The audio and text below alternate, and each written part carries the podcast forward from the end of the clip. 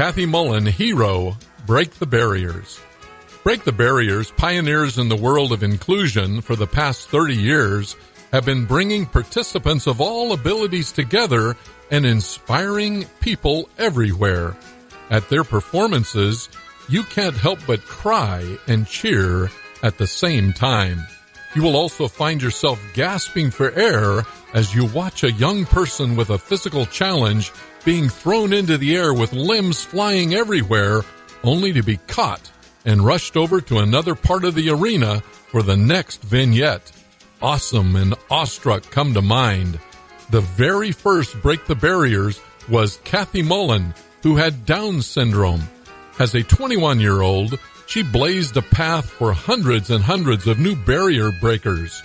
Years ago, Kathy would spend her life in seclusion in some institution somewhere.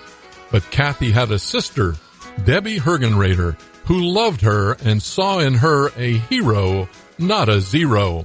Kathy lived a remarkable 52 years and thrilled thousands with her daredevil performances.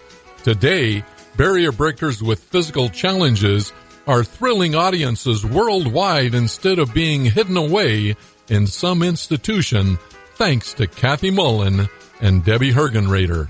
Now that's good news.